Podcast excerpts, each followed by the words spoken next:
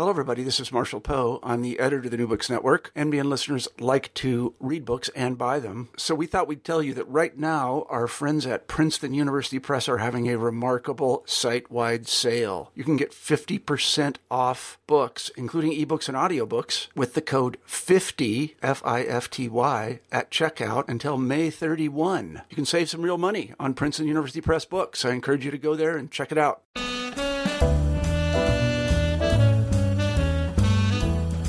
Hi, everyone, and welcome to the New Books Network. I'm Lori Flores, the host for this podcast episode, and today I'm very happy to talk with Sophie Egan, the author of the book Devoured How What We Eat Defines Who We Are.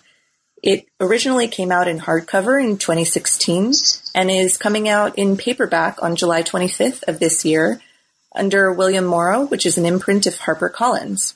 Sophie Egan is the Director of Programs and Culinary Nutrition for the Strategic Initiatives Group at the Culinary Institute of America. She holds degrees from Stanford, which is actually how I met Sophie in the first place, and we'll talk about that, and UC Berkeley.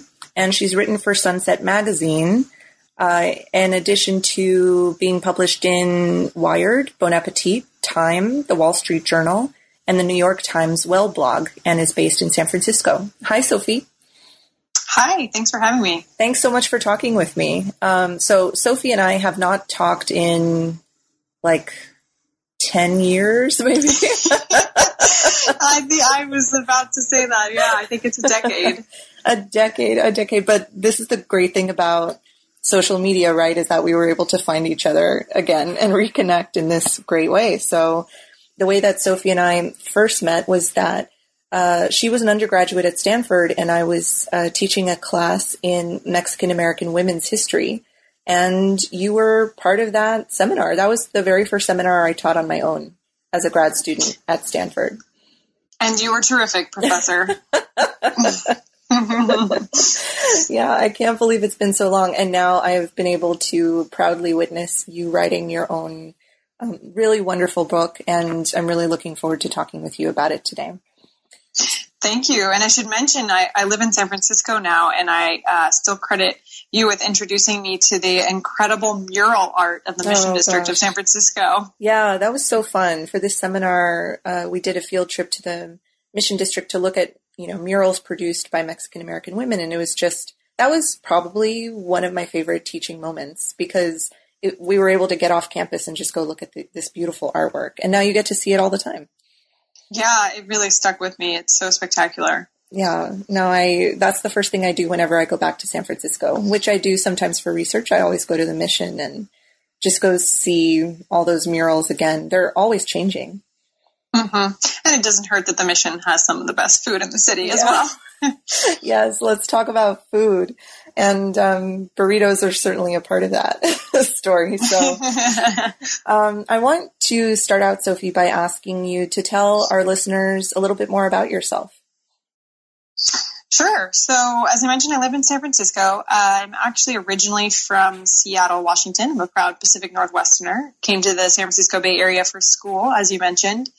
And one of the most uh, formative experiences of my life was actually in fourth grade when I lived on a farm in Tuscany. My parents are both writers, and my dad thought it would be fun to finish up a manuscript of his uh, while uh, sitting on the, the balcony of a, of a farmhouse in the Chianti region. Can't imagine where he got that idea. Not a bad um, idea. but it, it really, uh, it, it was, I was so young and yet it really shaped so much of my professional career in a lot of ways because it uh, got me thinking about where food comes from. It was so eye opening down to something as simple as, you know, the fact that the chicken nuggets I'd been eating back in Seattle came from actual chickens, like the ones on my farm. Mm-hmm. Uh, there was a, a, connection to food and food production.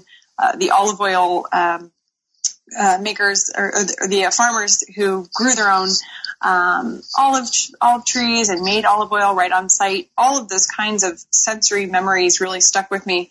And so uh, in in college at Stanford, I did go back to study abroad in Italy. Studied in Bologna, the stomach of Italy, mm-hmm. uh, which is considered the gastronomic heart of the country, and that's saying a lot, obviously, for a country that is known for amazing food and appreciation of of uh, artisan uh, food products nationwide.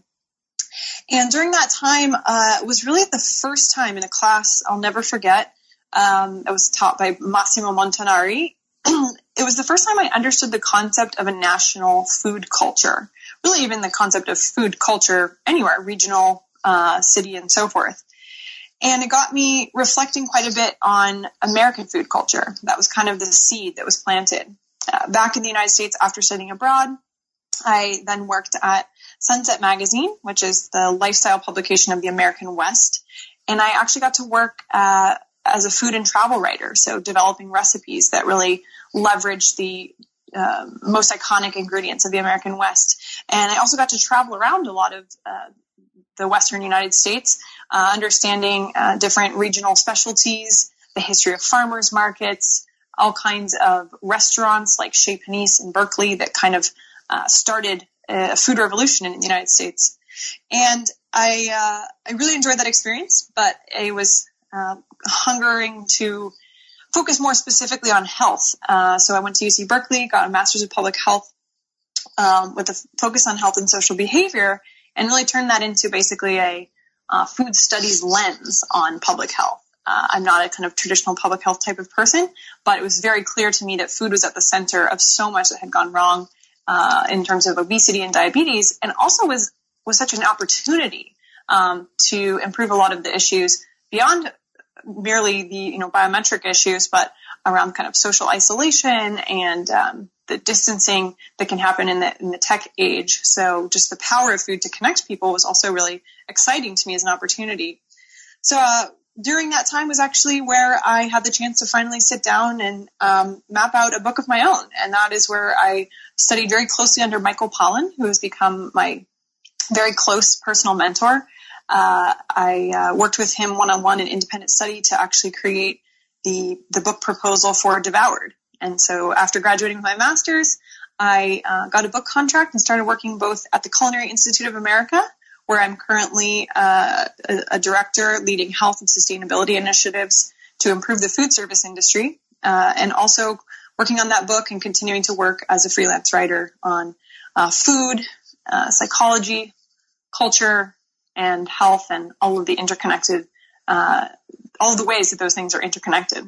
Mm-hmm. Yeah, that's a really great summary um, and backstory to how you became interested in the material that eventually produced this book. And one of the things I really admired about it was that you are able to, you know, brilliantly thread together a lot of discourses that are separated oftentimes. So, mm. um, in my own work on farm workers and labor history, that is, you know, more recently becoming connected up with histories of food, interrogating how workers are treated along with how food is produced and how healthy it is for us. And what I really liked about your work was that it does mention labor, it mentions popular culture, it mentions health and um, ep- epidemics, social epidemics in our society, and that can include isolation and loneliness. And um, just pop culture in general, you're so a- you're so able to speak to a lot of different generations through a book like this, and so I really enjoyed reading it. You, um, your prose is just it's fast moving, it's fast paced, but definitely accessible and understandable. And those influences through your time in Italy and Stanford and Berkeley and working with Michael Pollan, it definitely comes out in this work. So um, I really admired that. Well, thank you. Yeah, I, I never would sort of pitch it in a to lay audiences as you know the fact that it's so interdisciplinary, but that really is the crux. Uh, right. It weaves together, you know, psychology, nutrition science, food science, uh, behavioral economics, history, as you mentioned, American studies and, and so much more. And I really kind of summarize it in the, in the popular pitch as like the freakonomics of food. You know, it holds a mirror up to our eating habits, peels back the layers of meaning, uh, the things of elements of daily life that may seem mundane and, and shows why they're actually really profound and driven by uh, these deeply held uh, national values. So I appreciate that comment, and I and it was also interesting to to decide how much of my own personal experience to come uh, to bring in, but it was certainly informed by all those experiences. Yeah. And so in the beginning of the book, in the introduction, you talk about, or you use this phrase, the American food psyche. and American food culture. And you lay it out for the reader really well in the book, but um, for the sake of our listeners, how would you talk more about that concept? What is our American food psyche? What values are we driven by? Um, and how is that manifested in the way that we eat? Sure. So, uh, the concept of the American food psyche is what I use to describe the collective mindset uh, of Americans the, with regard to food choices and eating experiences. It's it's the kind of subconscious relationship to food on a daily basis.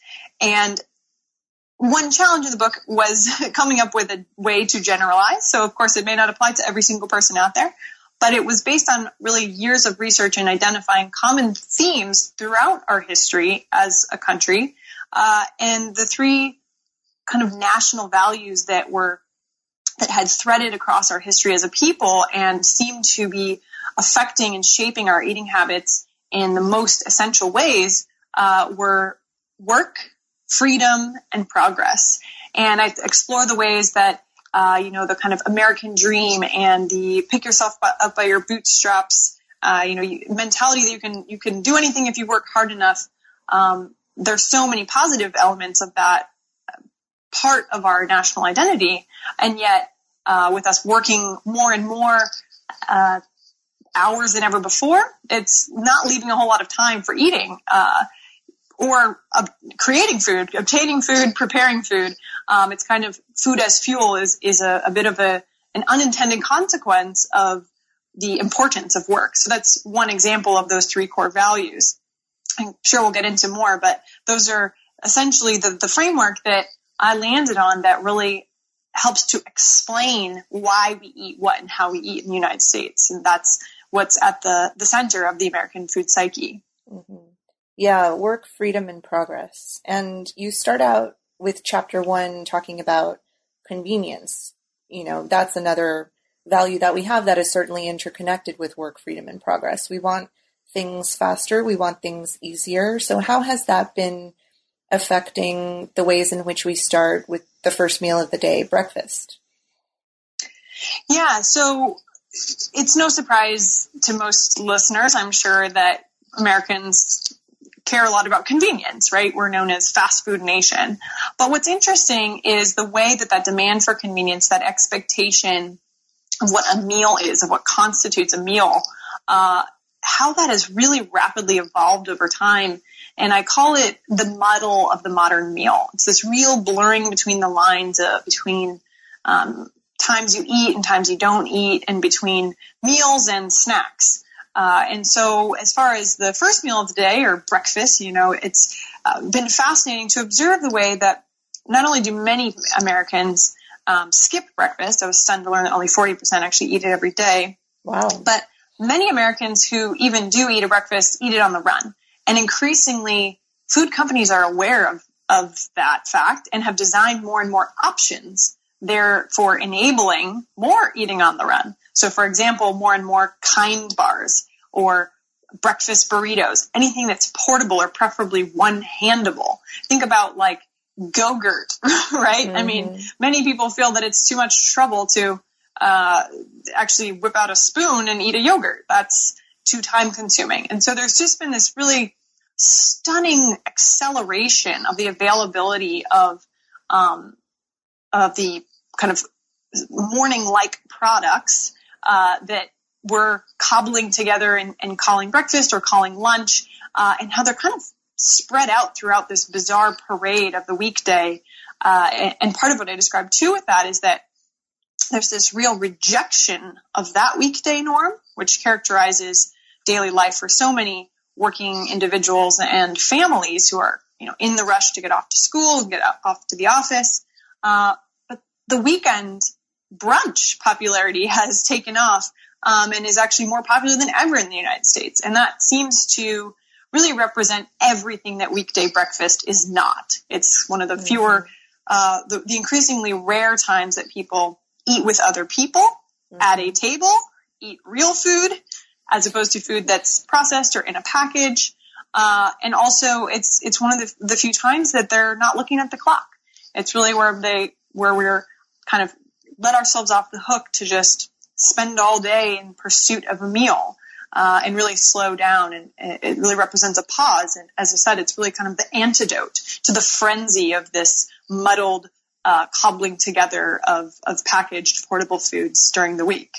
Mm-hmm. Yeah, we go all out on brunch. We go big on brunch, both in terms of time and in the types of food that we luxuriate over.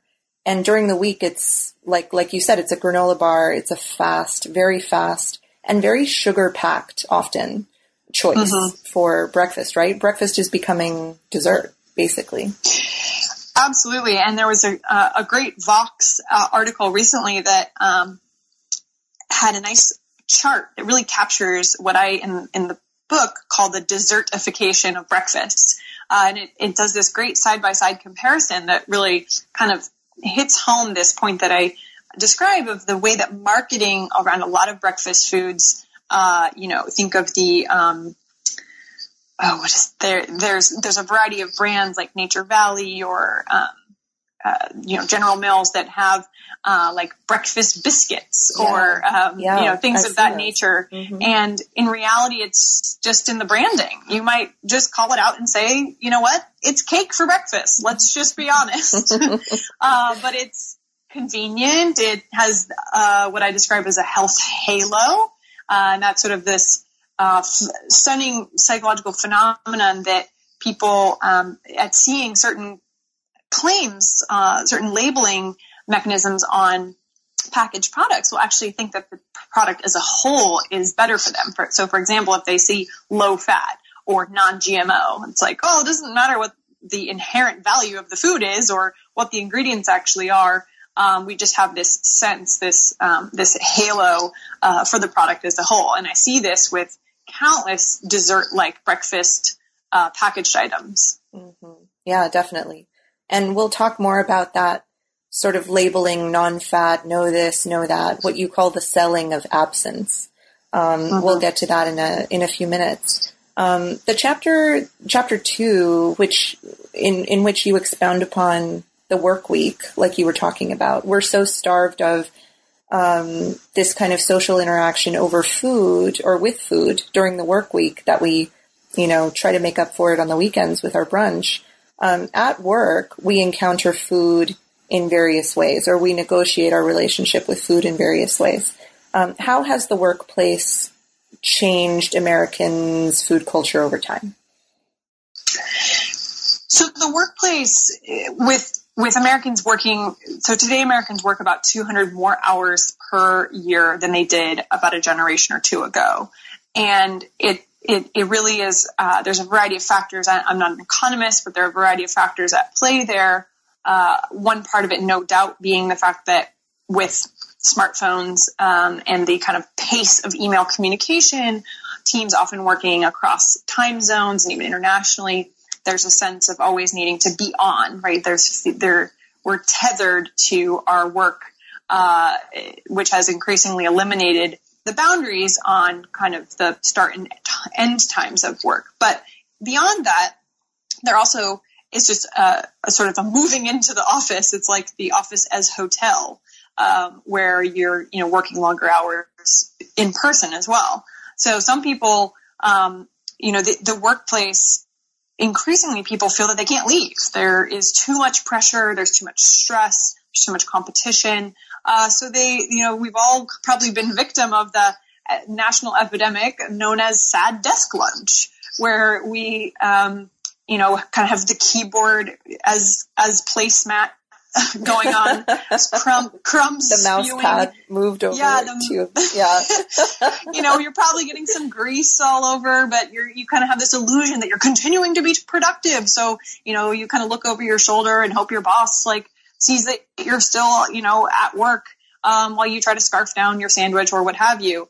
Uh, and the the death of the um, of the lunch break is a really stunning, uh, relatively recent um, trend. And in fact, I, I, read even just recently, this is only continuing, uh, and the restaurant industry is actually taking a huge hit. The lunchtime um, traffic uh, growth has plummeted in the past several years uh, because so many people are either skipping lunch altogether, as I mentioned, with the kind of you know cobbling together of packaged foods or bringing a lunch or or grabbing something and taking it back to um, to their desk maybe even just you know a prepared um, wrap from like 7-eleven or a grocery store uh, so this is really fascinating and it really is driven by just this sense of um, you know there's so the hectic pace the ever heightened uh, pressure to be productive and to use our time to do all the things that truly matter in the day where food is is not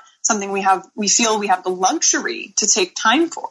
Uh, and and it, this the surprising thing is that the the research clearly shows uh, how beneficial even just a 15 or 20 minute break uh, especially if you go outside especially if you talk with coworkers or friends um, that break can be so beneficial and can actually increase your productivity. So there's this amazing illusion just that more hours of, you know, butt in seat somehow right. equates to higher quality work and so on, when in reality it's actually often a, creativity killer.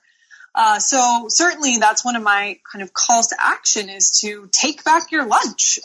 Um, that's a, a, small example of um, of the way that a, a powerful social norm that has a, has um, been cemented in workplace culture around food that each of us individually has the chance to kind of chip away at by just uh, insisting upon that 15 to 30 minute break for ourselves to eat real food at a pace that doesn't, you know, choke you and right. uh, maybe even get a little fresh air. Right. Yeah. And it, I'm sure that the the economic climate is what drives this, right? The more competitive and the more scarce that jobs are, the more scared people are who have, you know, jobs of making it seem like they're not visibly working hard and visibly working long hours for fear that they may get replaced by somebody who is willing to do that kind of thing. Would you say that's true?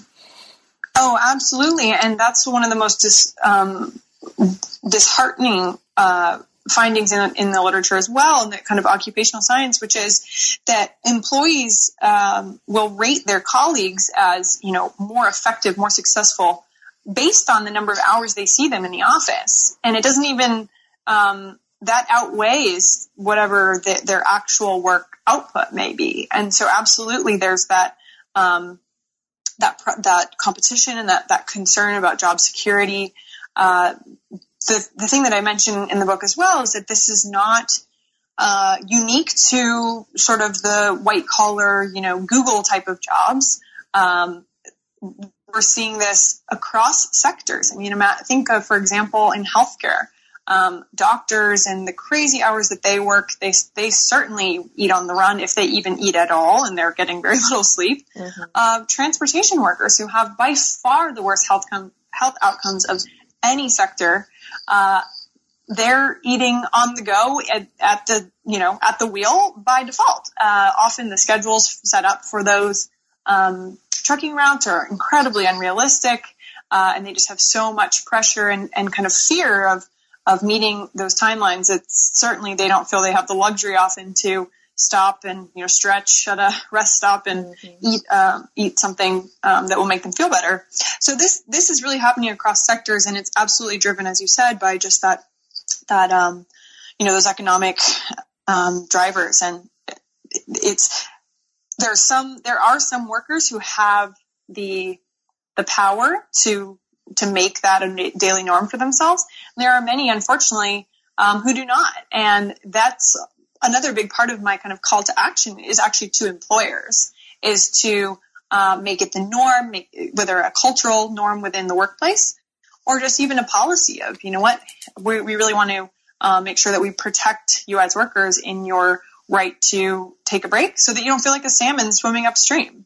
Right, right. And ironically, it's a lot of workers in the food industry who are kept from nourishing themselves as they work so hard to nourish others. You know, farm workers, fast food workers, mm-hmm. restaurant workers. And um, one of my family members is a truck driver for a bread company. You know, and so oh, um, yeah, in delivering bread and and delivering food to others, he's often eating on the run or not eating at all, or just eating like an apple really quickly or something. And um, hmm. so yeah, just thinking about food workers, that's where my mind goes. Is like such an illuminating and disturbing angle on this. Mm-hmm. Right. Oh, and that exactly that is perhaps one of the worst ironies of all that those who are uh, for whom we have to thank for producing and harvesting and um, preparing our food are often not, very rarely able to enjoy it. Mm-hmm. Exactly. So, in turn, with all this, you know, talk of economic climate and how it affects our um, actions and our, our, choices when it comes to food, that in turn is affecting how food um, companies are branding themselves, marketing their products. Um, you talked about portability of food um, a few minutes ago, but you also talk about customization that we can get our food our way. And that hooks into this American ideal or value of freedom, right? I'm free to pick whatever toppings I want on this salad, or I should be able to tell you what kind of frappuccino I want at Starbucks, right? So how have companies picked up on this value of freedom and used it to their benefit to offer lots of customization for our food? Yeah, this was one of the most surprising things I learned in the research. Actually, was um, how uh, long held and kind of deeply ingrained um, the uh, appreciation or desire for individualism is among Americans. Pew polls have found that uh, we are just uh, such outliers compared to other countries in how much we um, put our own personal optimization um, and, and, and, independence above what many others would would um, outrank with interdependence. You know, much more communal or, or um, yeah, a much more communal outlook that that sees yourself as a member of a larger collective. In the United States, we have this sense of I want to be um, different from the rest. I want to stand out from the pack. You know, be your special snowflake. Uh, and that's something that's taught to us as children very, very early on in school. Uh, in regard to food choices, this plays out in ways that I think many people don't even realize are unusual. but uh, American fast casual companies have really taken this to new heights with in the book, the term that um, I gathered from a, a, a, consumer insights researcher is chefing. And that's this idea of, you know, when you go through the build your own, um, whether it's at Subway or Chipotle, you know, the assembly line, you're sort of participating in the uh, optimization of, of your dish to your uh, taste preferences, allergies, your mood, your um, you know your spice tolerance and what have you. Uh, and it's it's been a part of our our sort of foodscape for a while, but with the t- just explosion of the fast casual scene, uh, there are now there's sort of a Chipotle of every cuisine. If you think about it, right? There's Blaze Pizza, there's Cava Mezze Grill, Mediterranean, and so forth. Um, where you are a participant and you actually get to dictate and tailor to your needs. Uh, so more and more companies will um, will really leverage this and make it known that you can go to their restaurant and have it your way. Burger King was among the first, in the 1970s, to kind of um, latch onto that um, that deeply, you know, that understanding that that would resonate with their with American diners. But of course, at the time, it was the furthest thing from having it your way. It was, you know, oh my gosh, can I skip the pickle on the hamburger? And that was like, wow, that's really some some custom service right there. uh, and now, of course, there you can doctor and tailor in s- such more precise ways. Uh, not only through the availability of more of these fast casual concepts, uh, whereas before it was much more rigid, you just have endless menu options, but also through technology. So mobile ordering has really enabled more and more customization as well. And the other thing that is interesting is how much customization has come to be expected in other sectors. So if you think about the fact that now with with a whole range of online services, um, you can tailor, you know, your bicycle. You can help to build it from scratch. You could build um, Indochino lets you actually customize your own shirt by picking the inner lining and the buttons and the cut. Uh, these were just merely not. These were systems that were not possible, and so collectively, there's across sectors. Uh, as a consumer, you expect customization more than before. And one last example I'll, I'll share is is in the marketing to to what you're asking. Blaze Pizza that I mentioned is actually the fastest growing restaurant chain in America, mm. and they have huge signs um, kind of emblazoned in their uh, in their restaurants that say chart your own course and nonconformists reign. and it's absolutely speaking to that break the mold spirit uh, that is playing out in our food choices more and more each each day, really. Mm-hmm. Yeah, and I've been to Blaze. I remember going to it in LA when I was um, living in Pasadena for a while, and you know, even um, restaurants who are doing this with high quality ingredients, you know, like this is organic, whatever, this is, you know, farm to table, whatever, it still has that component of customization that you can pick and choose and um, that you have the power in that scenario. Yeah. And I mean, it used to be just to that point about the high, higher end, it, it used to be like you were a troublesome diner if you asked right. for, if you had special requests, you right. know, it was, chef knows best. Like, why are you causing trouble? Mm-hmm. Uh, but that empowerment of the consumer, or I should say, the consumer is more empowered today than I would say ever in our history, food food wise at least. Uh, with you know bloggers like Food Babe able to kind of completely um, just overwhelm a company with bad PR. In, in in her case, for instance, well, she's taken down many different companies, but Subway with the realization of, um, you know, they called it the yoga mat chemical that they found was in the bread.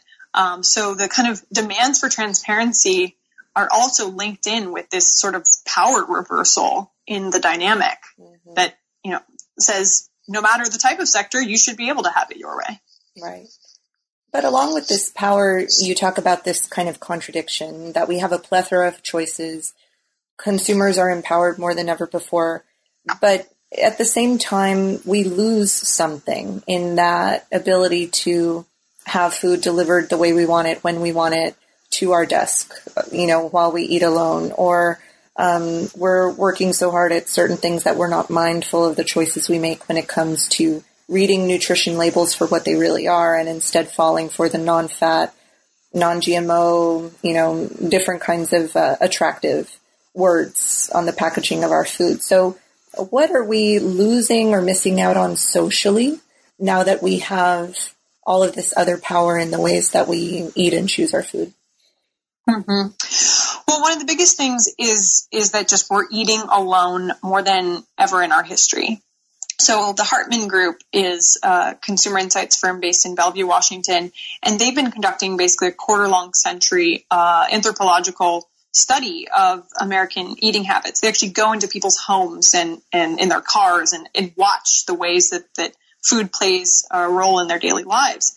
And they say that uh, in addition to the snacking that I mentioned, the single biggest uh, difference between the way we eat now and, and about a generation or two ago uh, is this eating alone. And so I mentioned sad desk lunch, but customization does the same thing because if you, you know, are all about uh, just ordering on your phone and optimizing your own, uh, as I said, mood, taste preferences, spice tolerance, etc. Uh, it's very hard to eat with other people. And there's so much research about the social benefits of eating, uh, m- merely the you know stress relief, for instance, um, feeling part of a community, and a lot of that is lost with, uh, especially also I should mention with you know delivery services. More and more uh, people can just stay in their homes and you know part of the customization movement is being able to have food anytime you want it there's this uh, sense of it's your right to um, not only eat what and how you eat but with or not with whomever you want and at precisely the moment that you think of it it should be at your doorstep uh, the the the really unfortunate uh, or the reason that's so unfortunate is not only um, kind of the joy of sharing tastes. You know, let's say um, a tapas experience, or, or you know, the injera and Ethiopian cuisine, for instance. There's a lot of types of food uh, that are from a variety of cuisines around the world that are designed to be shared. Um, not only is that lost, but it's it's happiness. Um, social connectedness is the single greatest driver of, of happiness from the kind of happiness literature.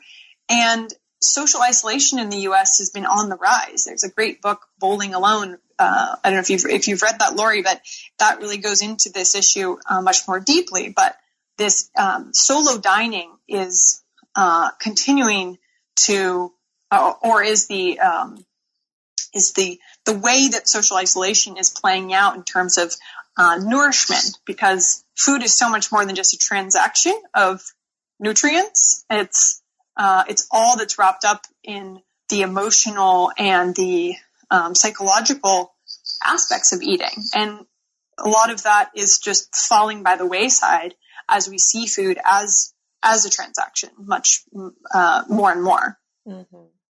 And um, another way that you know solo dining is happening is through people dieting, right? Like if you are restricting carbs, if you're restricting um, fat, or doing some sort of um, thing like the paleo diet, anything like that.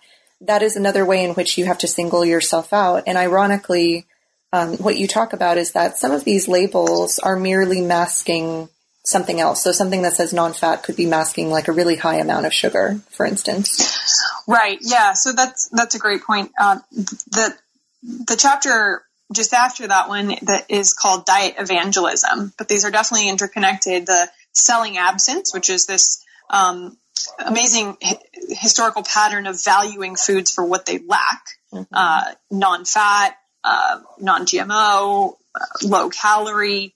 The latest kind of king of this category is gluten free, mm-hmm. um, and the sense that just because you've removed the the bad thing in question, that the overall product is now better.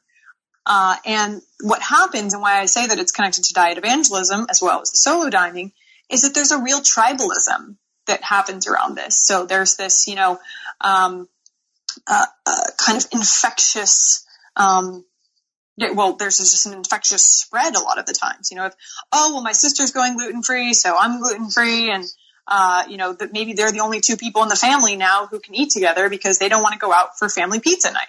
Um, there that really kind of fragments society into these corners uh, around the, the the the restrictive eating protocol that they've now adopted to and are kind of, are preaching.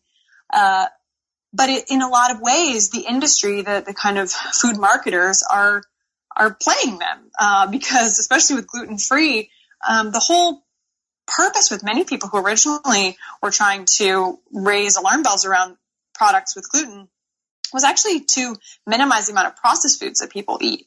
But ironically, what happened is probably all of our, the listeners have can relate to if you've been in a grocery store in the last couple of years is that more and more products have been reformulated and slapped on the gluten-free label and they charge a little more. Uh, and, and people buy them because of that health halo.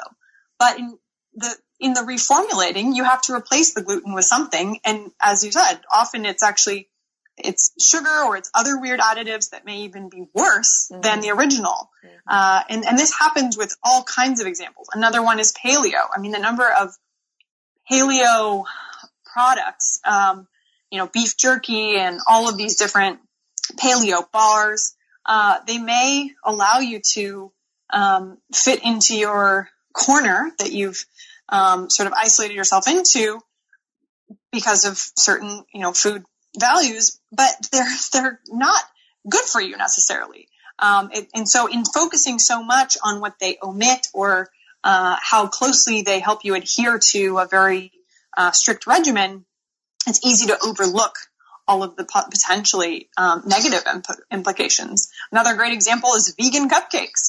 I mean, right. the number of people that I see gorging on vegan pastries because they're vegan, it's like, well, yeah, but it's still, you know, a total um, nutritional train wreck um, that mm. you're probably not going to feel that good about uh, eating afterward.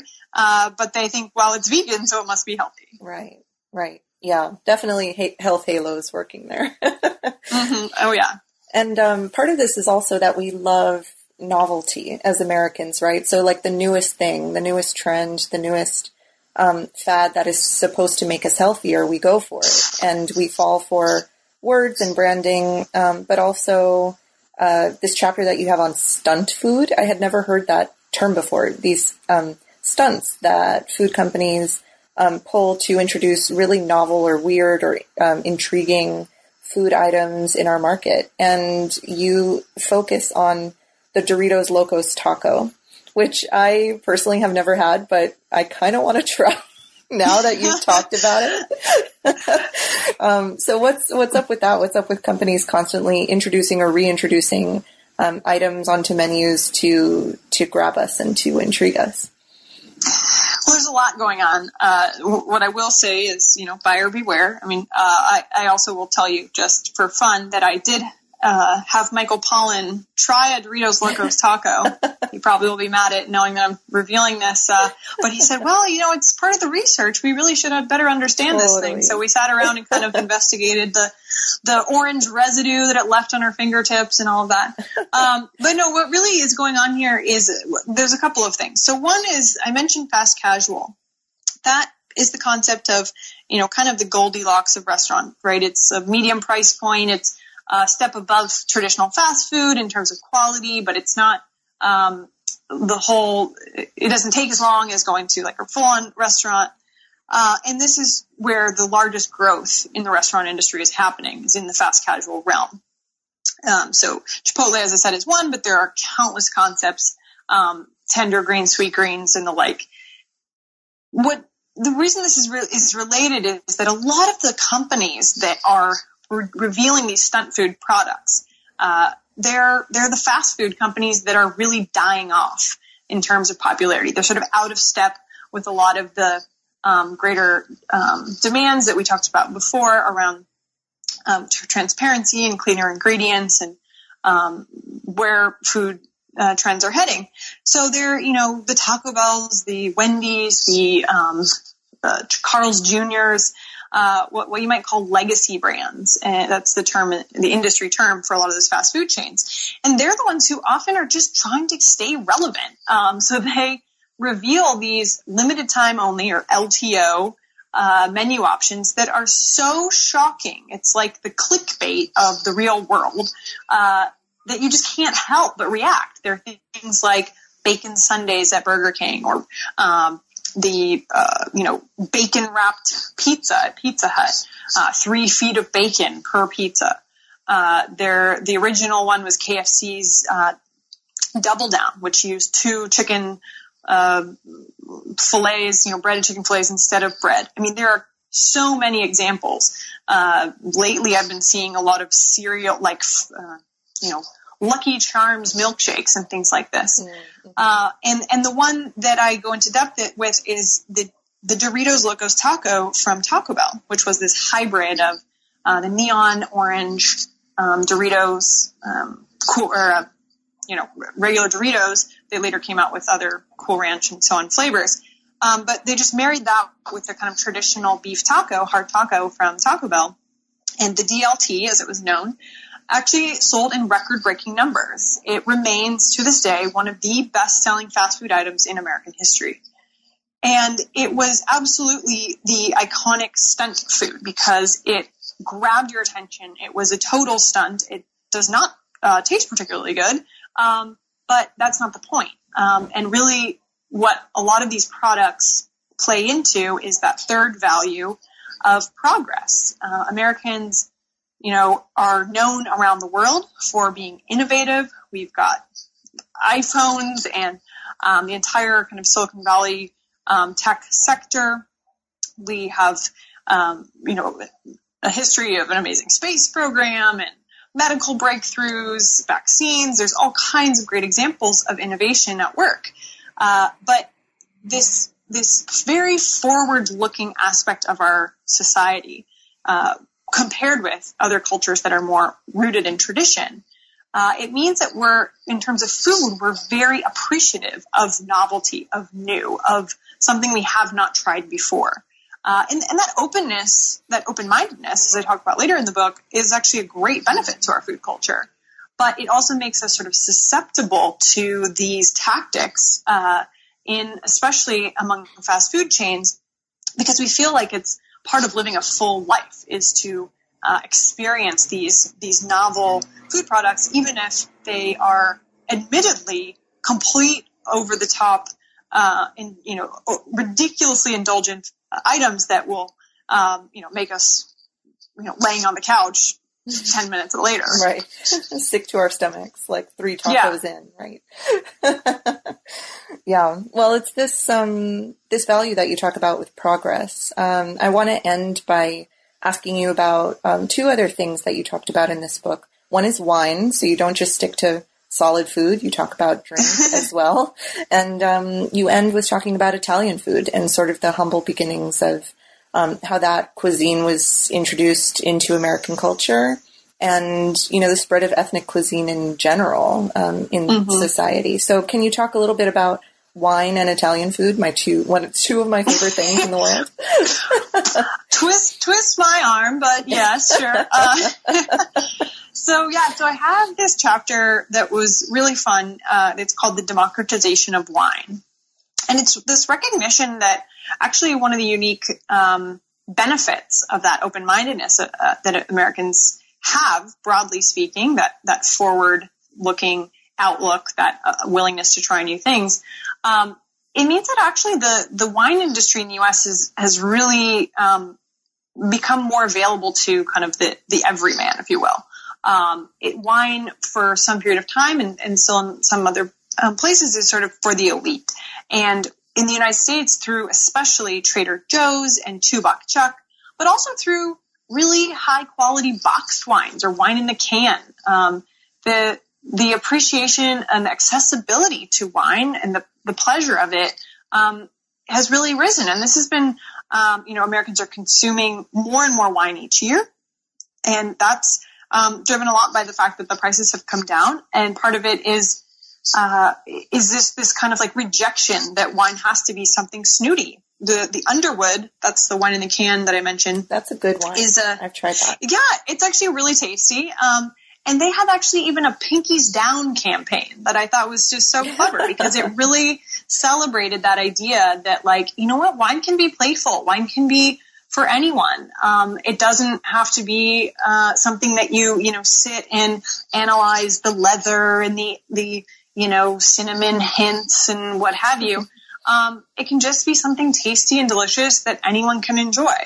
Uh, and, and so that there's that kind of cultural reimagining of what wine means, but also the, um, the, the new types of packaging that it comes in. We, we've kind of rejected this sense that good wine must come with a cork.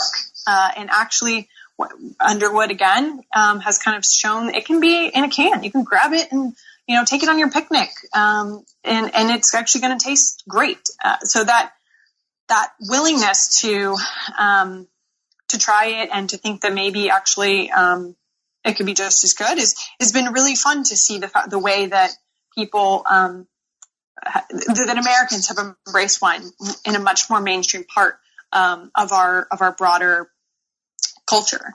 Uh, and then with Italian food, the uh, the, the, the surprising thing to, that I tried to, to illustrate in the last chapter, which is the story of spaghetti, is how, uh, again, one of the benefits of, of that open-mindedness, that, that premium on progress in the U.S., has been the way that American cuisine really is a melting pot cuisine. It is, um, it has been shaped by generations of immigrants bringing their traditional cuisines and, you know, there's some debate about whether this is okay or not, but often what has enabled authentic um, dishes from from uh, from immigrant um, countries to become sort of firmly embedded in mainstream cuisine, such as spaghetti and meatballs, which was not a dish in the in the homeland um, or in the old country. Uh, what has really enabled it is kind of um, adapting into the the mainstream flow. So at the time, what that meant and what that often means in the U.S. is actually just adding a heck of a lot more meat because in the U- U.S. there's meat is um, available in a much more abundant supply than in many uh, many other countries where it's used more as a condiment because it's expensive, it's um, not as easy to come by, and so a lot of different cuisines have have kind of um, folded themselves into the, the mainstream uh, through through the addition of lots more meat than would have ever been used in the past. Um, but what I what I also explore is is just the way that um, uh, today more than ever, Americans, you know, it's, it's crazy for people to think that at a point in time, Italian food was considered like really daring, you know, exotic food. um, but it was just what it was compared to. This was like the 1930s, uh, a very Anglo-Saxon, very bland, um, type of cuisine had typified quote unquote American food. And the point that I make in that chapter is that Italian food is not the only food where um, that has expanded Americans' palates. Mm-hmm. It, it, was just the first to be so successful. Today, you can hardly imagine a restaurant that wouldn't have what would often be considered Italian food: pasta, pizza, panini. Right? I mean, the list goes on and on and on. Um, you see in packaged products lots of you know kind of Tuscan flatbread or mm-hmm. um, I mean even olive oil wasn't um, so much uh, so, so common uh, because we were purely reliant on butter. But so the point there is that we are willing to kind of throw it all into the mix and see what bubbles up to the surface. And that today is playing out with a rapidly expanding appreciation for a range of global types of cuisines. And I, for one, hope we will do away entirely with the term ethnic food because I think it has all kinds of problems. Right. Um, but really, it's just a recognition of what is American food. It's not burgers and fries. Are burgers and fries an element of American food? Of course. But it's far, far, far more than that. And American food is as much, you know, Korean tacos and banh mi and poke and uh, naan, uh, you know, countless um, types of um, regional cuisines, even from dis- different countries um, throughout Asia. And I'm thrilled how much excitement there seems to be among American diners today about embracing those bolder flavors, the, that greater variety, and truly expanding the definition of American food. Yeah, that's great. And I really love how you end the book by talking about and summing up, you know, that this book has been about our eating habits as as a society, as a nation, in ways that are very unstable and unhealthy, but also how they are open-minded, democratic, could be positive, could move move us forward. So you give us both sides of the of the coin there, and I think readers um, all across the spectrum of, of eaters, right, will um, mm-hmm. be interested to kind of hold a mirror up to themselves the people they know, society as a whole, and and think about food and our values and our national identity and how those are all interconnected. Um, and thank you so much for talking with me about it. I'm so uh, happy to have read a former student's work, and it's just been a really fun conversation. Thanks so much, Sophie. Thank you so much. I couldn't agree more. So, thank you so much for listening to this episode uh, from the New Books Network. I'm Lori Flores. I've been talking with Sophie Egan, the author of Devoured, how we, how what we eat defines who we are. It's coming out in paperback in just a few days, uh, July 25th. So be sure to check it out. If you want to read more about Sophie and the book, you can go to newbooksnetwork.com. Also, please follow us on social media, on Facebook and on Twitter, and also subscribe to us on iTunes. Thanks so much, everybody.